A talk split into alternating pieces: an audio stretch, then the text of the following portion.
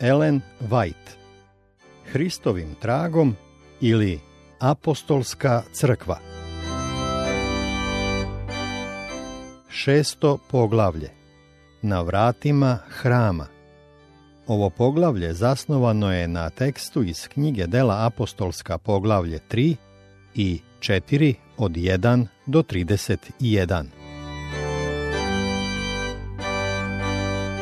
Hristovi učenici gajili su duboku svest o svojoj nesposobnosti, pa su svoju slabost ponizno i u molitvi sjedinili s njegovom snagom, svoje neznanje s njegovom mudrošću, svoju nedostojnost s njegovom pravednošću, svoje siromaštvo s njegovim neiscrpnim bogatstvom. Tako ojačani i osposobljeni nisu oklevali da krenu napred, služeći svome učitelju. Kratko vreme posle izlivanja Svetoga Duha i neposredno posle vremena provedenog na ozbiljnoj molitvi, Petar i Jovan, idući u hram na bogosluženje, vidjeli su na krasnim vratima hromog čoveka, starog oko četrdeset godina, čiji život je od samog rođenja bio pun bola i nemoći. Taj nesrećni čovek dugo je čeznuo da vidi Isusa koji bi ga izlečio, ali bio je skoro bespomoćen i daleko od mesta rada velikog lekara. Njegove molbe konačno su pokrenule neke prijatelje da ga donesu do hramskih vrata, ali čim je stigao, saznao je da je surovom smrću ubijen onaj u koga je polagao sve svoje nade.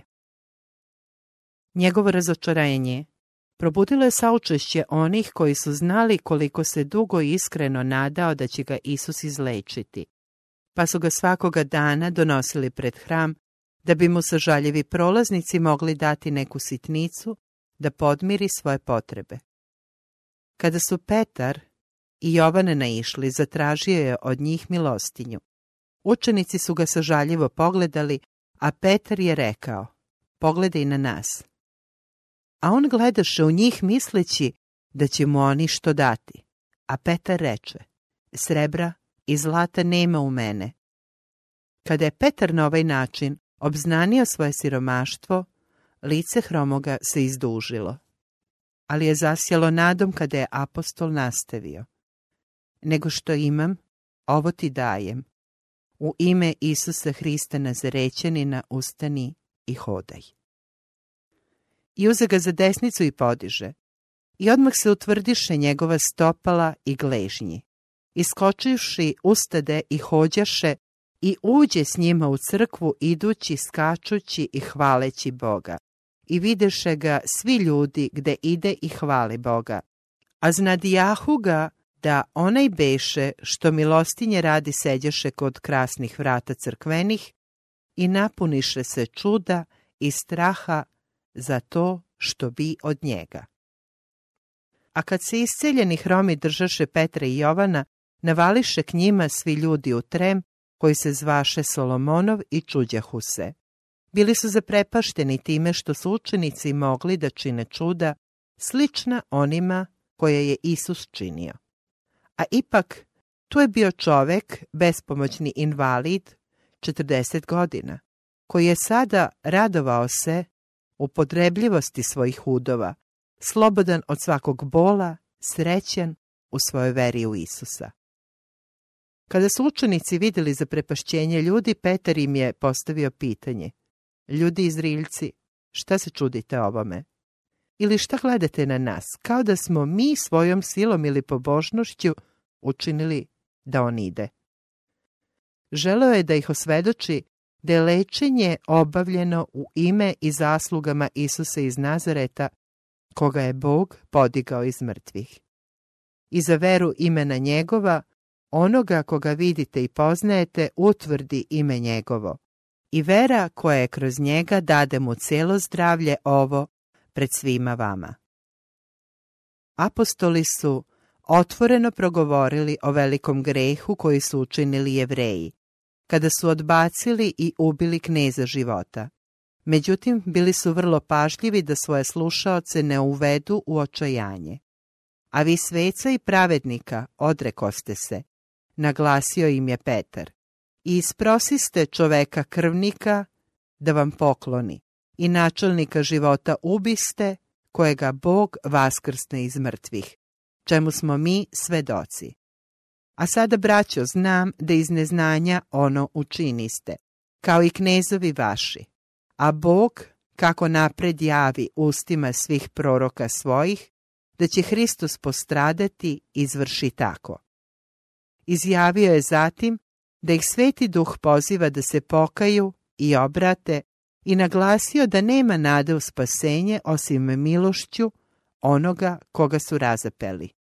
Jedino verom u njega njihovi gresi mogu biti oprošteni. Pokajte se dakle i obratite se da se očistite od greha svojih, da dođu vremena odmaranja od lica Gospodnjega, glasno je povikao. Vi ste sinovi proroka i zaveta koje učini Bog s očevima vašim govoreći Avramu, i u semenu tvome blagoslovit će se svi narodi na zemlji. Vama najpre Bog podiže sina svojega Isusa i posla ga da vas blagosilja, da se svaki od vas obrati od pakosti svojih. Tako su učenici propovedali Hristovo vaskrsenje. Mnogi među onima koji su ih slušali, kao da su samo čekali to svedočanstvo, i kada su ga čuli, odmah su poverovali. To ih je podsjetilo na reči koje je Hristos govorio i oni su se pridružili redovima onih koji su prihvatili evanđelje. Seme koje je Spasitelj posejao, izraslo je i donelo rod. Dok su učenici govorili narodu, naiđoše na njih sveštenici i vojvoda crkveni i Sadukeji i rasrdiše se što oni uče ljude i javljaju u Isusu vaskrsenje iz mrtvih. Posle Hristovog vaskrsenja, sveštenici su na sve strane proširili lažni izveštaj da su njegovi učenici ukrali telo, dok su rimski vojnici spavali na straži.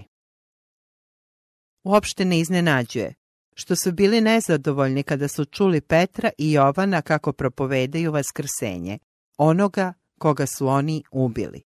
Posebno su Sadukeji bili veoma uznemireni, smatrali su da je njihova najomiljenija doktrina u opasnosti, a njihov ugled na kocki.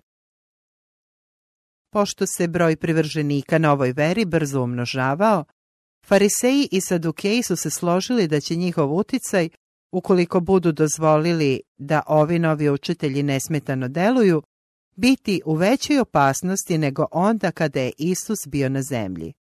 U skladu sa time, crkveni vojvoda uz pomoć nekoliko Sadukeja uhvatio je Petra i Jovana i odveo ih u tamnicu, pošto je bilo kasno da ih toga dana ispitaju.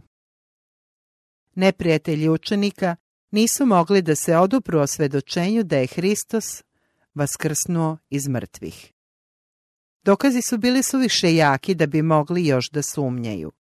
Ipak, otvrdnuli su svoja srca i odbili da se pokaju zbog užasnog dela koje su učinili kada su Isusa predali na smrt. Jevrejske starešine dobile su dovoljno dokaza da apostoli govore i deluju pod uticajem božanskog nadahnuća, ali su se ipak ogorčeno oduprli vesti istine. Hristos nije došao onako kako su ga očekivali. I mada su ponekad i sami bili osvedočeni da je Božji sin, prigušili su svoje uverenje i razapeli ga. Bog im je u svojoj milosti ipak davao nove dokaze, a sada su dobili novu priliku da mu se obrate. Poslao je svoje učenike da im kažu da su ubili kneza života, a preko te strašne optužbe uputio im je i novi poziv da se pokaju. Međutim, osjećajući se sigurnim u svoje pravednosti, jevrejski učitelji odbili su da priznaju da ljudi koji su ih optuživali da su razapeli Hrista zaista govore po nalogu Svetoga Duha. Pošto su odlučili da se dosledno protive Hristu, sveštenike je svaki čin otpora dodatno podsticao da istraju na tom putu. Njihova tvrdovratost tako je postala sve upornija. To nije značilo da se nisu mogli pokoriti Hristu. Mogli su, ali nisu hteli. Sami sebi uskraćivali su spasenje ne samo zato što su bili krivi, i zasluživali smrt, ne samo zato što su ubili Božijeg sina, već zato što su odlučili da se protive Bogu. Istrajno su odbacivali svetlost i gušili pozive Svetoga Duha. Uticaj koji upravlja sinovima neposlušnosti delovao je u njima, navodeći ih da zlostavljaju ljude preko kojih je Bog delovao. Zloćudnost njihove pobune postajala je sve očiglednija svakim činom protivljenja Bogu i vesti koju je on objavljivao preko svojih slugu. Svakoga dana, odbijajući da se pokaju, jevrejski glavari iznova su ustajali protiv Boga i pripremali se da požanju ono što su posejali.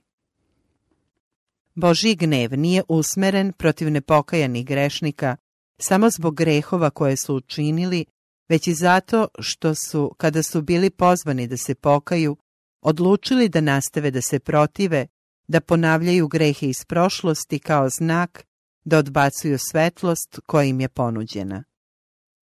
Da su se jevrejski glavari pokorili osvedočavajućem uticaju Svetoga Duha, bilo bi im oprošteno. Odlučili su da ne popuste. Na isti način grešnik svojim istrajnim protivljenjem stavlja sam sebe u položaj da Sveti Duh ne može da utiče na njega. Ana i Kajafa, zajedno sa ostalim crkvenim dostojanstvenicima, dan posle izlečenja hromoga, održali su suđenje i naredili da se zatvorenici izvedu pred njih. U toj istoj prostoriji i pred nekima od tih istih ljudi, Petar se sramno odrekao svoga Gospoda. To mu se jasno vratilo u sećanje kada se pojavio pred sudom koji će mu izreći presudu. Sada je dobio priliku da popravi svoj kukavički čin. Oni među okupljenima koji su se sećali uloge koju je Petar imao na suđenju svome učitelju, zamišljali su da se on i sada može zastrašiti pretnjama smrću i tamnicom. Međutim, Petar, koji se odrekao Hrista u njegovoj najvećoj nevolji, bio je nagao i samopouzdan i veoma se razlikovao od Petra koji je sada bio izveden da bude ispitan pred Sinedrijonom. Posle svoga pada Petar se obratio. Više nije bio ohol i hvalisav, već skroman. Više se nije oslanjao na sebe. Bio je pun Svetoga Duha i uz pomoć te sile bio je odlučan da ukloni mrlju svoga otpada time što će proslaviti ime onoga koga se nekada odrekao. Sve do tada sveštenici su izbegavali da spomenu Isusovo raspeće i vaskrsenje. Međutim, sada, da bi izvršili svoju nameru, bili su prisiljeni da ispitaju optužene na koji način su izlečili hromog prosjaka. Kakvom silom ili u čije ime učiniste vi ovo, upitali su ih. Petar je svetom smelošću i u sili duha neustrašivo odgovorio da je na znanje svima vama i svemu narodu Izraeljevu, da u ime Isusa Hrista Nazarećanina, kojega vi raspeste, kojega Bog podiže iz mrtvih, stoji ovaj pred vama zdrav. Ovo je kamen koji vi zidari odbaciste, a postade glava od ugla, i nema ni u jednome drugom spasenja, jer nema drugog imena pod nebom danog ljudima kojim bi se mogli spasti. Ova hrabra odbrana zaprepastila je jevrejske glavare. Pretpostavljali su da će apostoli biti preplašeni i zbunjeni kada ih budu izveli pred Sinedrijon. Međutim, umjesto toga, ovi svedoci su govorili što je Hristos govorio sa uverljivošću koja je učutkala njihove protivnike. U Petrovom glasu nije bilo ni traga straha dok je svedočio za Hrista: ovo je kamen koji vi zidari odbaciste, a postade glava od ugla. Petar se ovdje poslužio izrekom koja je sveštenicima bila poznata. Proroci su govorili o odbačenom kamenu, a i sam Hristos je, dok je jednom prilikom razgovarao sa sveštenicima i starešinama, izjavio: zar niste nikad čitali u pismu? Kamen koji odbaciše zidari, onaj posta glava od ugla. To bi od Gospoda i divno je u vašim očima. Zato vam kažem da će se od vas uzeti carstvo Božije i daće se narodu koji njegove rodove donosi. I ko padne na ovaj kamen razbiće se i na koga on padne satrće ga. Matej dvadeset jedan, četrdeset dva do četrdeset četiri. Dok su slušali hrabre apostolove reči, divljahu se, a znadijahu ih da behu s Isusom. Poznat je zapis o tome da apostoli posle Hristovog preobraženja, kada je taj divni prizor nestao ispred njihovih očiju, nikoga ne videše do Isusa sama. Matej sedamnaest osam. Samo Isus. U ovim rečima krije se tajna života i snage, čime je bila obeležena istorija prve crkve. Kada su učenici prvi put čuli Isusove reči, osjetili su potrebu za njim. Oni su ga potražili, našli i sledili. Bili su sa njim u hramu, za stolom, na padini brega, u polju. Bili su kao učenici s učiteljem, svakodnevno su primali od njega pouke o večnoj istini. Posle spasiteljevog vaznesenja, svest o božanskoj prisutnosti, puno ljubavi i svetlosti i dalje ih je pratila. Bila je to lična prisutnost. Isus, spasitelj koji je hodao, razgovarao i molio se s njima, koji je izgovarao reči utehe i nade njihovim srcima, bio je, dok je poruka bira još bila na njegovim usnama, uzet od njih na nebo. I dok su ga anđeoske kočije odnosile od njih, njegove reči doprle su do njihovih ušiju. Evo, ja sam sa vama u sve dane do svršetka sveta. Matej dvadeset osam dvadeset. On se vazneo na nebo u liku čoveka. Oni su znali da je on pred Božijim prestolom, da je i dalje njihov prijatelj i spasitelj i da se njegova osjećanja nisu promenila i da će se zauvek izjednačavati sa napaćenim ljudskim rodom. Znali su da on pred Bogom iznosi zasluge svoje krvi, da pokazuje svoje ranjene ruke i noge kao podsjećanje na cenu koju je platio za svoje otkupljenje. Ta misao ih je jačala da izdrže ukor njega radi.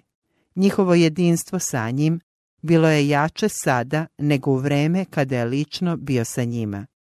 Hristova svetlost, ljubav i sila koja je bila u njima, blistala je iz njih i preko njih, tako da su ljudi bili zadivljeni. Hristos je svoj pečat stavio na reči koje je Petar izgovorio u svoju odbranu. Odmah pored učenika, kao uverljiv svedok, stajao je čovek koji je bio čudesno izlečen. Pojava tog čoveka, koji je samo nekoliko sati pre toga bio bespomoćni invalid i kome je sada bilo poklonjeno savršeno zdravlje, dodavala je svojim svedočanstvom težinu Petrovim rečima. Sveštenici i glavari ostali su nemi. Bili su nemoćni da pobiju Petrove reči, ali su i dalje bili odlučni u nameri da zaustave propovedanje koje su činili učenici. Hristovo završno delo, vaskrsenje Lazara, zapečatilo je odluku sveštenika da se oslobode Isusovih reči i njegovih uzvišenih dela, kojima je skoro onemogućio njihov uticaj u narodu. Razapeli su ga, ali sada su bili suočeni sa uverljivim dokazom da nisu uspeli da zaustave pojavu čuda učinjenih u njegovo ime, niti objavljivanje istine koju je on propovedao. Jerusalim već je bio uzbuđen izlečenjem uzetoga i apostolskim propovedanjem. Da bi sakrili svoju zbunjenost, sveštenici i glavari su zapovedili da apostole izvedu da bi se međusobno mogli posavetovati. Odmah su se složili da bi bilo beskorisno tvrditi da čovek nije bio izlečen. Bili bi srećni da su mogli prikriti to lažima, ali nije bilo moguće, jer je učinjeno usred dana pred mnoštvom ljudi i o njemu su već hiljade bile obaveštene. Osjećali su da moraju zaustaviti delovanje apostola, jer će Isus u protivnom zadobiti mnoštvo sledbenika. Zatim će i sami pasti u nemilost i biti optuženi da su ubili Božijeg Sina.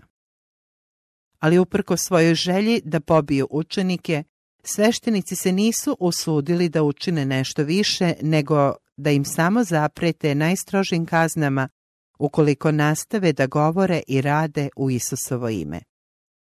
Još jednom su ih pozvali pred Sinedrijon i zapovedili im da ne govore niti uče u Isusovo ime.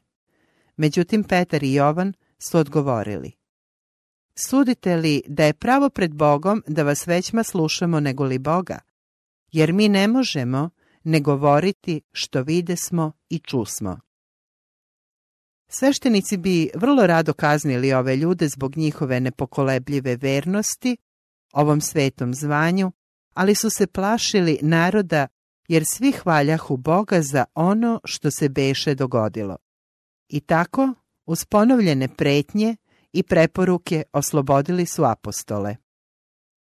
Dok su Petar i Jovan bili u zatvoru, drugi učenici, znajući zlobu Jevreja, neprekidno su se molili za svoju braću, uplašeni da će biti ponovljene surovosti ispoljene prema Isusu. Čim su apostoli izašli iz zatvora, potražili su ostale učenike i obavestili ih o tome kako je ispitivanje završeno.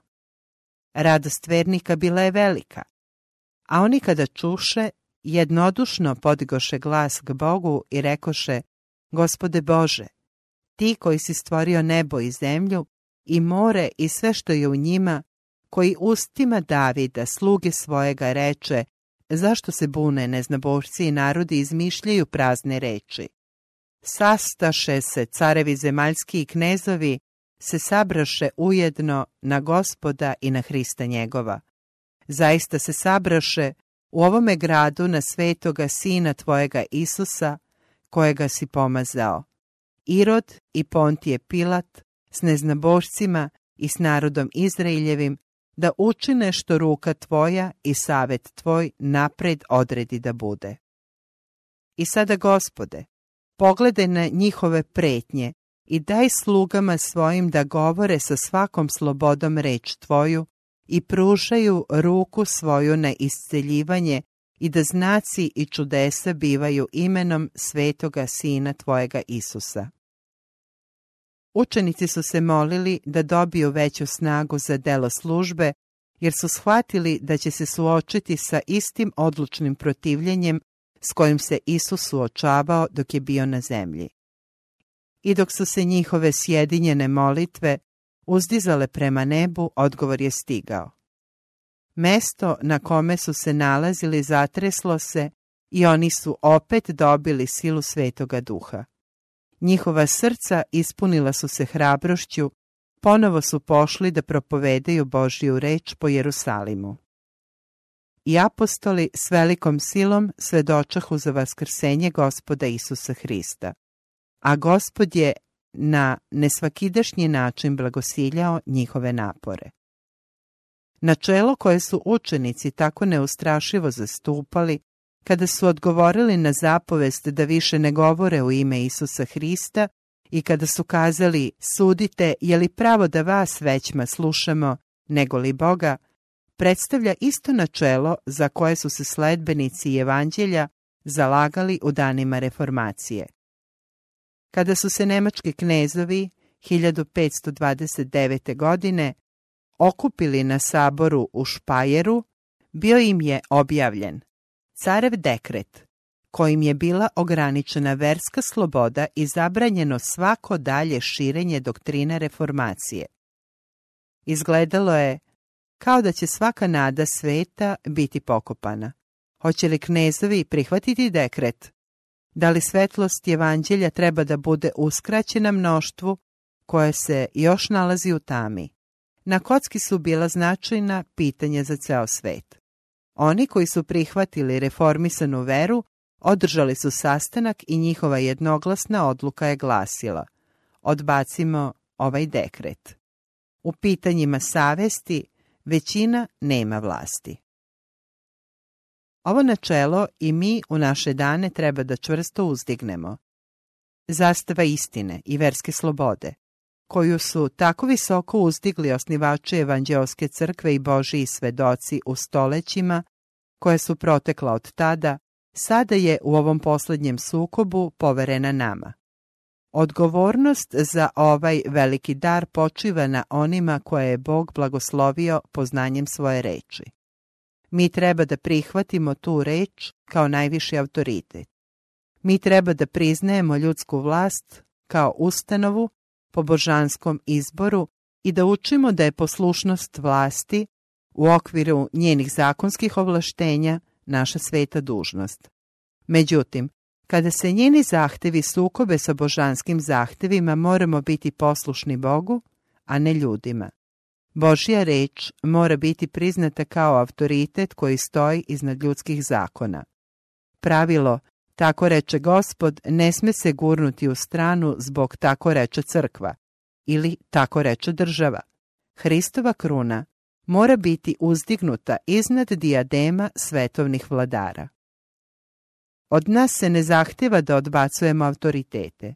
Naše reči, bile izgovorene ili napisane, moraju biti pažljivo razmotrene, da ne bismo bili stavljeni u red sa onima koji su izgovorili nešto što bi moglo da izgleda suprotno zakonu i redu.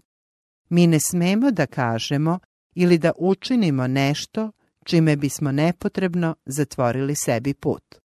U Hristovo ime treba da idemo napred, zastupajući istine koje su nam poverene. Ako nam ljudi zabrane da obavljamo taj posao, onda treba kao nekada da postavimo pitanje: sudite li da je pravo pred Bogom, da vas slušamo većma nego li Boga, jer mi ne možemo ne govoriti što vide smo i čusmo.